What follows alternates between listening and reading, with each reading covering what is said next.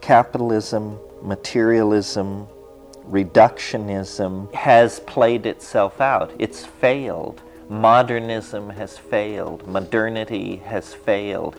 The rational analysis of matter has led to the revelation of the irrationality of matter. The attempts to create systems of perfect deterministic prediction have led to the revelation of the chaos that haunts all systems and makes all prediction in principle impossible. Everywhere where reason has shown its light, the greater darkness has been revealed. And so I think a turning point has come in the human enterprise. Childhood's end is upon us. The conjuring rod of reason turns out to be a fairly weak magic after all. And we have to begin to cultivate a sense of mystery, a sense of living without closure. Welcome to Voices of Esalen. I'm Sam Stern. Today's archive edition features a talk by Terence McKenna, delivered at the Esalen Institute in August 1992. McKenna was the ultimate psychedelic intellectual. An acclaimed ethnobotanist, mystic, and hyper-articulate lecturer, he spoke and wrote fluently about a variety of subjects, including entheogens, shamanism, mysticism, metaphysics, alchemy, semiotics, technology, futurism, environmentalism, and human consciousness. His rambling brand of wisdom is sometimes challenging to decrypt, yet his admirers, of which I am one, find that a McKenna lecture is always worth the time. Some of his notable books include The Invisible Landscape, True Hallucinations, and The Archaic Revival. His brother Dennis McKenna penned a wonderful memoir of their life together entitled The Brotherhood of the Screaming Abyss, which I highly recommend. Terence McKenna enjoyed a long and extraordinarily close association with Esalen and with Big Sur. Before his death on April 3, 2000, he had been scholar in residence many times and delivered scores of talks which are housed in our archives. This talk, entitled Politics and Ethos, covers a lot of ground, including psychedelic ontologies, modernity, language, reason, religion, freedom, nostalgia, and much more. But don't take my word for it. Tune into the nasal voiced genius yourself and take the ride. Cogito ergo sum, I think, therefore I am, appeared to be a kind of axiom, a kind of bedrock statement. I think, therefore I am. Now, somehow in the 17th century, this appeared to have some kind of incontrovertible logic about it, uh, like, uh, you know, I am I. But when you analyze it, it's an incredibly complex statement embedded in assumptions that can barely be languaged. I mean, just look at the connector, therefore, and try to wrap your mind about, around what, what this actually means and what are the limits of the meaning and, and what is implied. It's a profoundly intuitive concept, not easily languaged. All knowing is incredibly provisional. And this is something which is hidden within the context of a culture because cultures don't run around announcing how they haven't got their acts together. That's not what culture is about. Culture is all about announcing how we do have our act together. Look at this Gothic cathedral, or look at this Stonehenge, or look at this wonderful human sacrifice we just put on here. We know what we're doing, we know how to run nature and ourselves.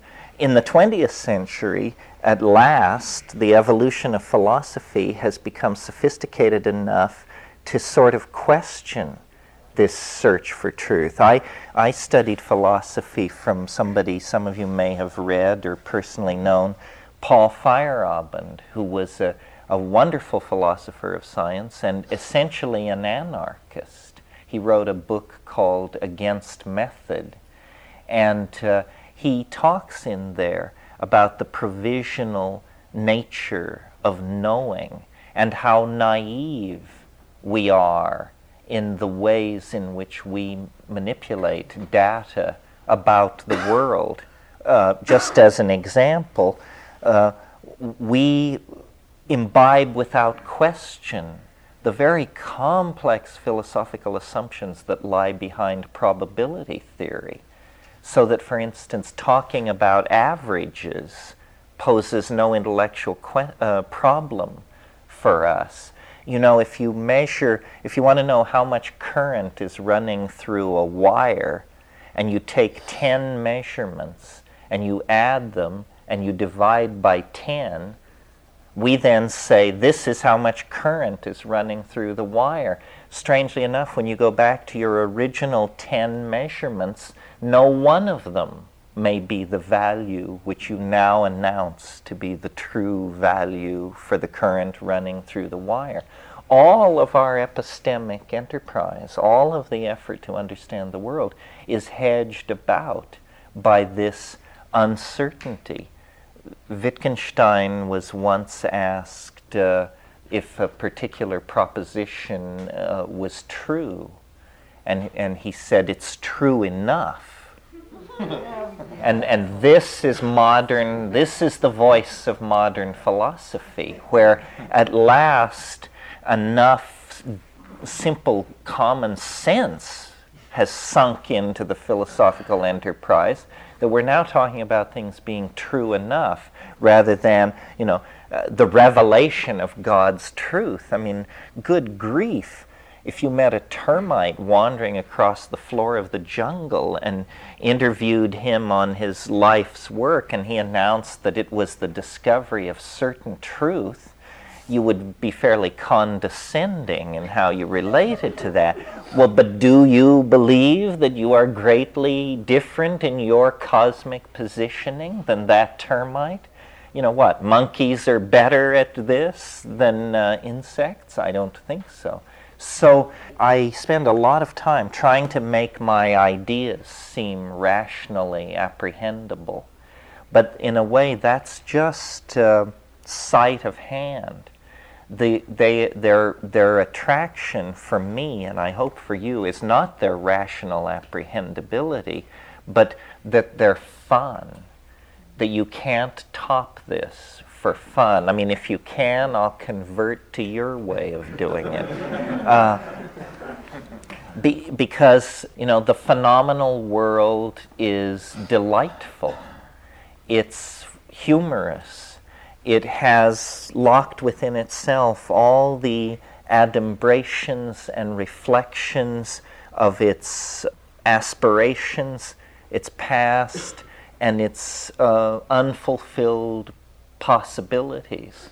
I, I really think this is the, the, the, what the psychedelic thing is about, or at least for me, is it's a kind of sensual glorification of multiplicity.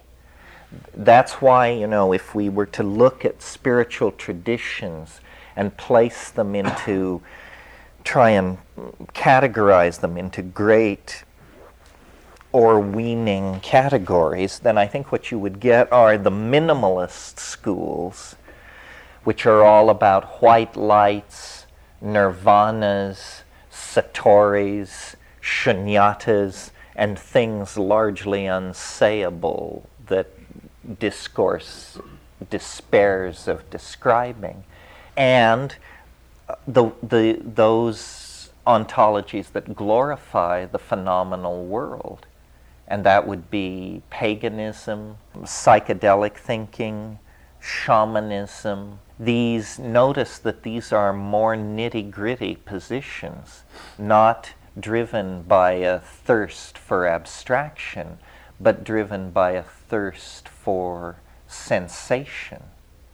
And I, the, the, to my mind, the centerpiece of, of the experience of being and the centerpiece of the psychedelic experience and, and the point around which the great issues of, of modernity revolve is the issue of the felt presence of experience, the relationship of the individual to the sensorium of the body.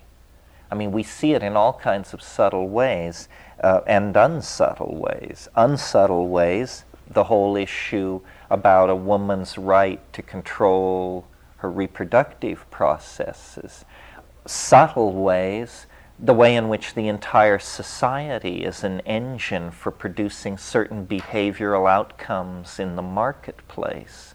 Everybody is being programmed uh, and manipulated. And I think the, the antidote to that, in some sense, is this wider appreciation of complexity and experience. Experience. The reason the psychedelic thing is so powerful and can touch so many people of so many different classes and outlooks is that it's an experience. It's not an ideology. I mean, so we're not talking uh, something which competes on a level with, like, say, Marxism, behaviorism, deconstructionism.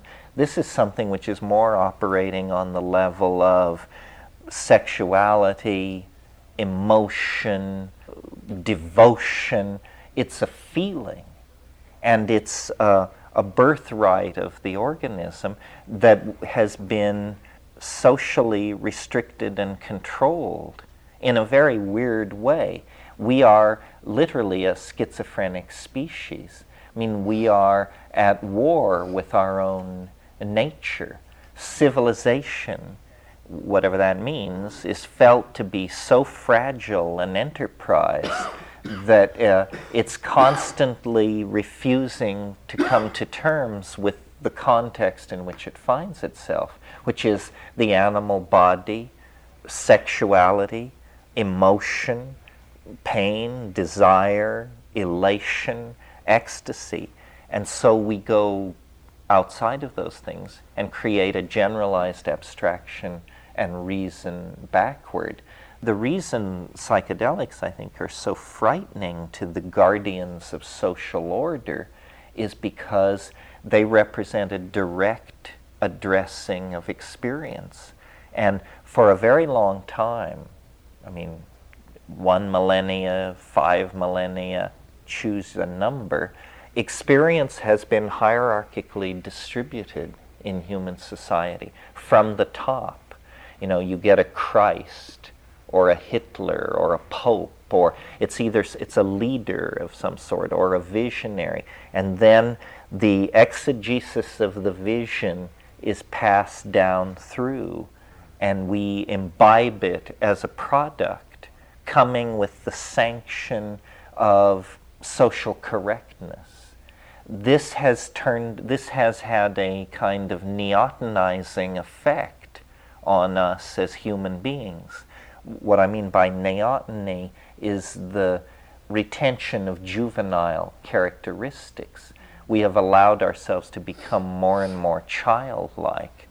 Uh, to the point where now some considerable percentage of us allow ourselves to be warehoused in a larval condition most of our waking lives watching television.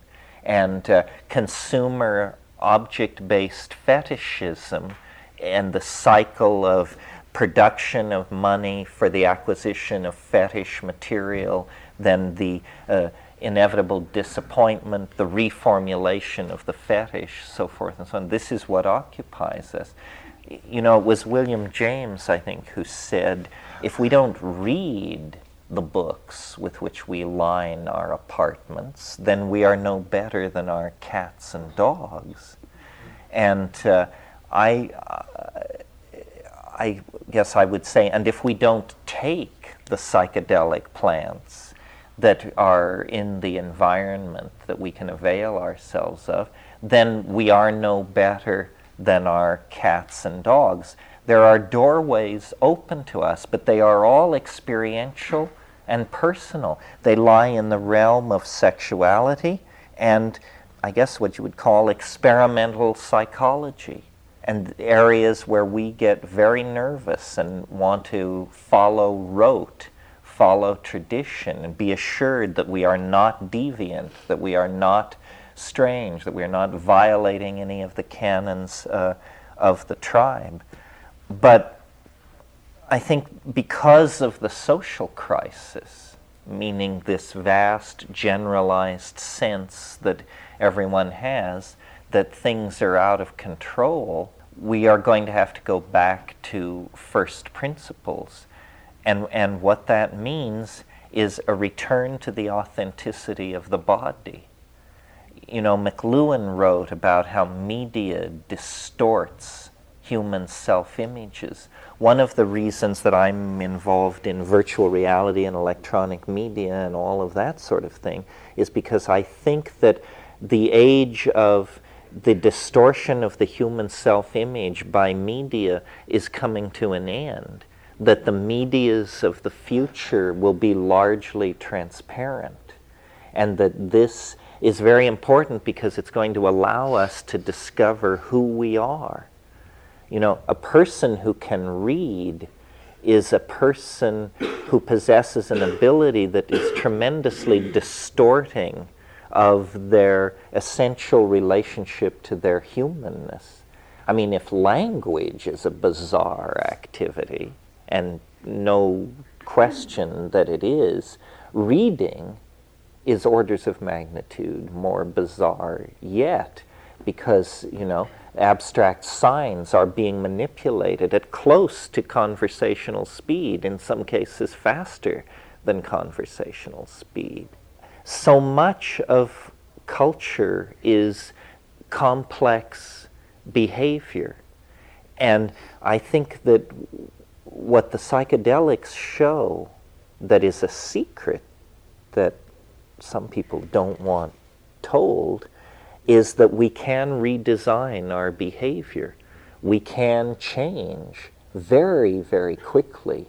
Uh, the image of ourselves as somehow the rigid inheritors of evolutionary programming and therefore doomed like lemmings or monarch butterflies to enact a programmed pattern of behavior and destroy ourselves isn't what I see happening at all. The whole history of humanness is a history of unexpected adaptive response to unusual circumstances.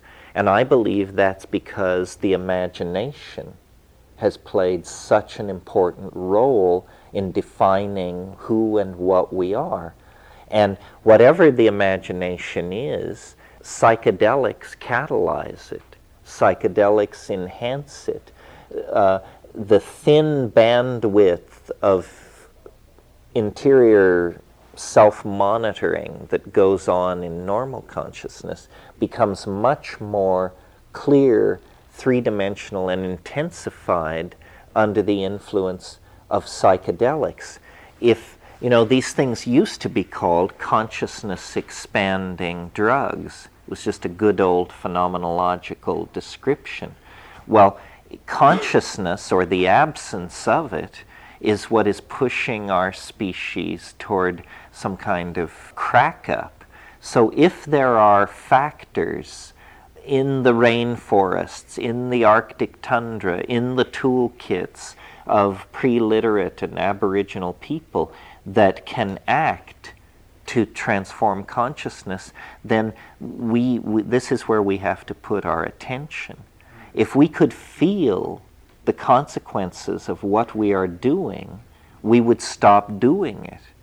The reason we don't stop is because we are partially, partially anesthetized to the consequences of untrammeled population growth, unregulated uh, capitalist market oriented behaviors, so forth, and so on. We are semi conscious. This is our problem. We're like someone half awake inside a burning building.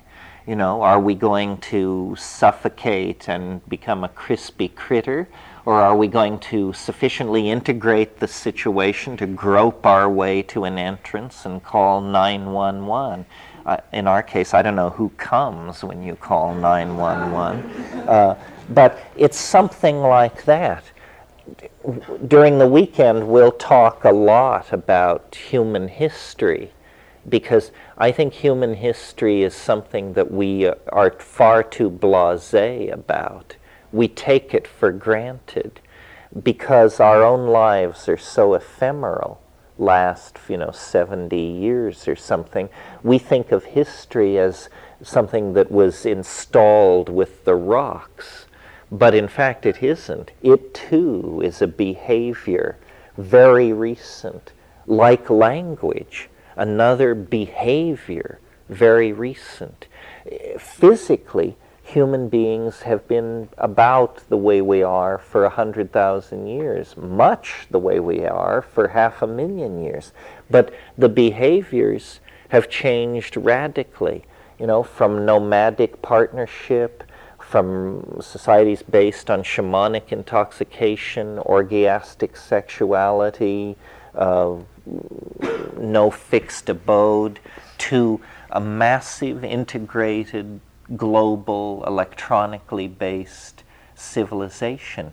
Uh, these are extraordinary modifications of behavior. It's as though hummingbirds were to begin assembling locomotives. That's the kind of radical transformation that we see inside our own species. Well, then the question is what's it about? You know, why, what we are doing by replacing one behavior after another, never resting, never satisfied, is, in practical terms, we're accelerating the entire temporal continuum.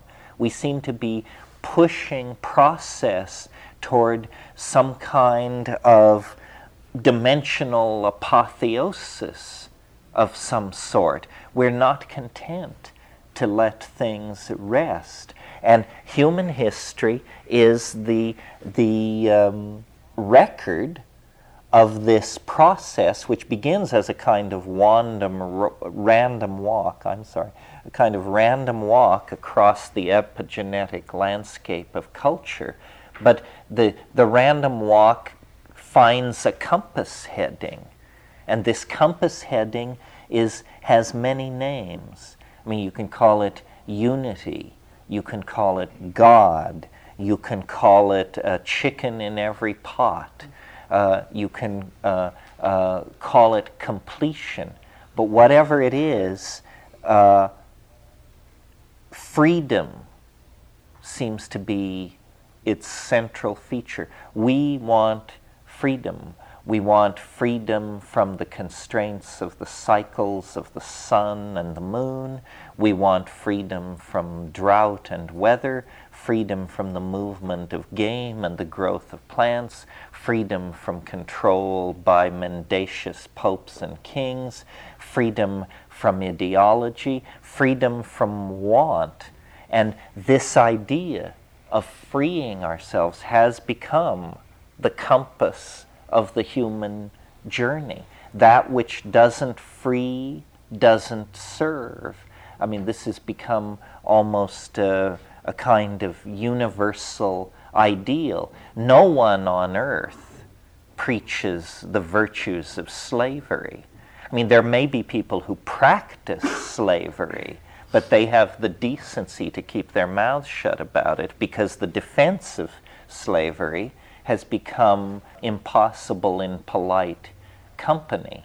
Slowly, there has been, I think, over time, the growth of an ideal of what human perfection is, first worked on by the great religions, and then, sometime I suppose around the time of the Italian Renaissance, handed over to secular forces that begin to say, you know, freedom is uh, more than the right to wear wool and pray 24 hours a day. Uh, freedom means uh, the acquisition of property, of uh, the visible manifestations of wealth, the acquisition of information freedom with the publication of the first books becomes association becomes associated with accessing the database of the culture. Well, what we've learned through Freud and Jung is that the database of the culture goes deeper than we may have anticipated, and that the final keys to the deeper levels are in fact plants that were part of our shamanic heritage millennia ago. So freedom has become basically a project in the Blakean imagination. That Blake called it the divine imagination. We now dream of transcending the constraints of matter, space, time, and energy themselves. I mean, this is what stuff like nanotechnology and uh, virtual reality and this sort of thing is about. We wish to find ourselves in the imagination. Well, I maintain that uh, this desire is a kind of nostalgia for a paradisical possibility that actually existed in the past. And that to understand the human predicament, we're going to have to come to terms with the idea that, which has been around for a long time but not given much coinage recently, that history is a fall, that this is a lesser state than we have known in the past, that all this material culture and all this exhibition of energy control and so forth and so on is actually, uh, these are the toys of lesser gods, and that being integrated in nature at peace with the rhythms of life and death and co identified with the eternal organism of community, that these were actually higher uh, and nobler ideas that somehow became compromised uh, with the fall into history. And it has to do with our relationship to the lo- lost continents of our own minds. I mean, that's what this psychedelic thing is really about. I think it's as profound as uh, uh, the European discovery of the lost half of the planet 500 years ago. It's that half of the human mind became disconnected uh, from the ego. And for a thousand years or more, these things have drifted in such profound estrangement from each other that when reunited, the only thing we can map it to is a flying saucer invasion or a descent of angelic intent or something, because we have become so alienated from the collective images of the soul.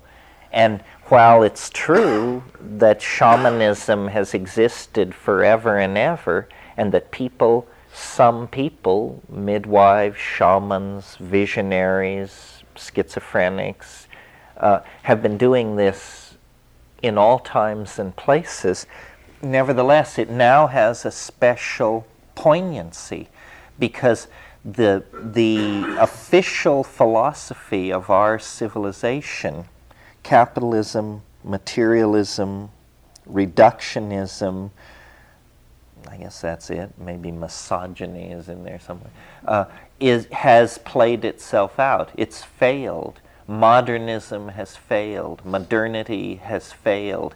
The, the rational analysis of matter has led to the revelation of the irrationality of matter. Uh, the uh, uh, attempts to uh, create systems of perfect deterministic prediction have led to the revelation of the chaos that haunts all systems and makes all prediction in principle impossible. The prosecution of the dream of a formal edifice of logic to explain uh, uh, mathematical structures and truth has given way to Gödel's incommensurability theorem, which shows you that basically nothing makes sense. Uh, everywhere where reason has shown its light, this, the uh, greater darkness has been revealed. And so I think a turning point has come in the human enterprise. Childhood's end is upon us. We have to drop the naive assumptions of certain truth, perfect understanding, uh, uh, the conjuring rod of reason turns out to be a fairly weak magic after all. And we have to begin to cultivate a sense of mystery a sense of living without closure, because that, in fact, is how the world is. The world is a mystery. It's not going to yield to the fragile constructs of the human mind. Some portion may be rationally apprehendable, but the basic uh, facts of the matter are that we do not know where we come, nor why, nor where we're going, nor according to what plan. And in, instead of seeking a flawed communication with the intentionality of deity, I think the psychedelic religious agenda, if that's how you want to think of it, uh, is a more modest one. It's a cultivation of a sense of wonder in the presence of something which obviously cannot be encompassed by the human mind. I mean, it can no more be encompassed by the human mind than the ocean can be emptied into a thimble.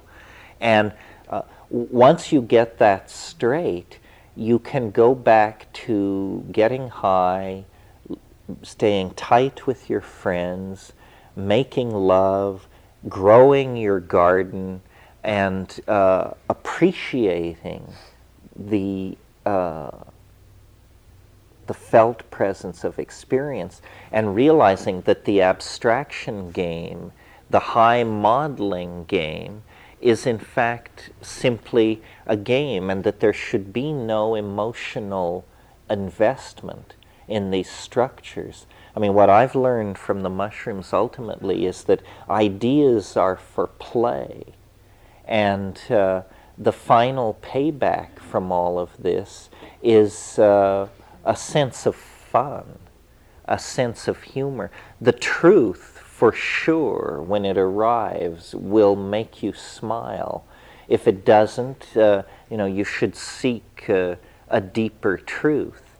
And so, uh, you know, for a long time it troubled me, this question of, of truth and falsity. And now I think that it's more like this that the person who has the best idea, or let's put it this way, the best idea, and that means the, the funniest idea, the idea that brings the small smile to the corners of your mouth, that idea will win. It, it will win. It's Tui, the cheerful. You know, Tui treads on the tail of the tiger. No blame no blame because the, the cheerfulness of Tui overcomes the inherent reticence of the world. Uh, the light touch is the right touch. And if, if psychedelics don't give this to you, you may be an incurable case, you know. There may be no, no hope for you but Martin Heidegger uh, in high doses or whatever they do with people uh, who have uh, displaced funny bones. The, the world is truly a strange place, getting stranger all the time. It's more the character of a pun or a, uh, uh, an optical illusion than it is the, the, the world of humorless, scurrying gray atoms and invisible forces that we inherit from nature. The laboratory of being is your own body, your experience. I mean, everything else is going to come as an unconfirmable rumor so fraught around with epistemological problems that you might as well toss it out at the beginning and not even bother with it. The basic thing is the empowerment of experience. That's why sexuality has always raised such a ruckus uh, in, uh, uh, among authority freaks. It's why the psychedelic is so unsettling. It's why youth itself is unsettling uh, because these things cause symmetry breaks. They cause uh, a shift in perspective. But this is, in fact, at this point in time, exactly what we have to have. It may be, you know, that we're going to rack and ruin, but it's not, it's not an unconscious process. There are the technologies, the information retrieval systems, uh, the engineering capacities to fight like hell against the dying of the light, if that's what's going on. But the will has to be activated. And the problem is that the people creating the problems, which are the people in the high tech industrial democracies, people like you and me, are the furthest from the consequences of the problems. You know, I mean, here we anticipate uh, the apocalypse, and it's a it's a theological discussion. You go to Somalia, and the apocalypse is well underway. It's moved beyond the planning stage in many parts of the world, but the parts that we don't go to, and yet we represent for all our humility and financial difficulties, whatever they may be, we represent probably the 5% of the world's people who have some ability to contact, control, and direct the resources and the technologies uh, that are available on this planet. I mean, if you're able to sit here at Esalen this evening, then you automatically are in that 5% classed as, you know, the world controllers. Uh, you and your friends, yeah. Why can't, uh, enough people lock into that space um, of like undeniable unity to cause al- almost an epidemic on the planet of that?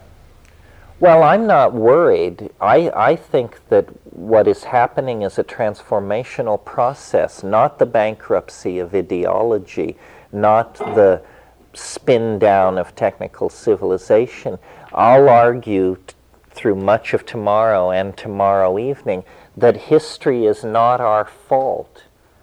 That you no more can blame us for the shape of human history than you can blame a fetus for the unfolding morphology within the womb. That uh, history is the necessary distortion of an animal species to lead it to the brink of an ontological transformation. I, uh, when we get into this issue of politics, it's a very tricky issue, I think, from, to handle from a psychedelic point of view, because the psychedelic point of view, as I read it at a fairly deep level, is that it's a done deal. It's okay you know, basically, we're going to make it. We've been on a straight line vector for millions of years with this transcendental attractor that has shaped us, called us out of matter, and is revealing itself through us. But knowing that is not permission for uh, sitting on your can or ceasing to participate in the struggle to create a just and, uh, and caring society. It does mean that you shouldn't worry, that worry is off the menu, that you don't know enough to worry is, is one of the arguments to be made. Uh, so I think what we, it, it's basically a case of we need to act uh, locally and think not simply globally, but cosmically.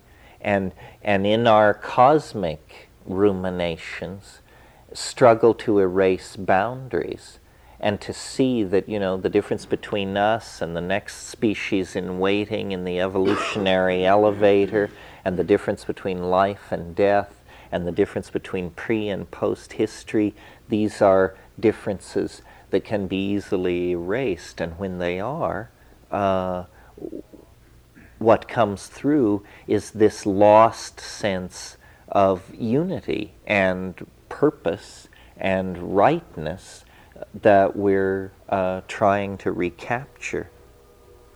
Well, that's all I really wanted to say about that tonight. I didn't want to keep you past 10.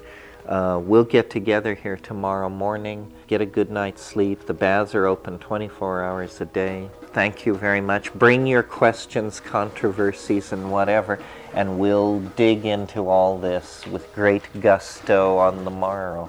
Thank you very much.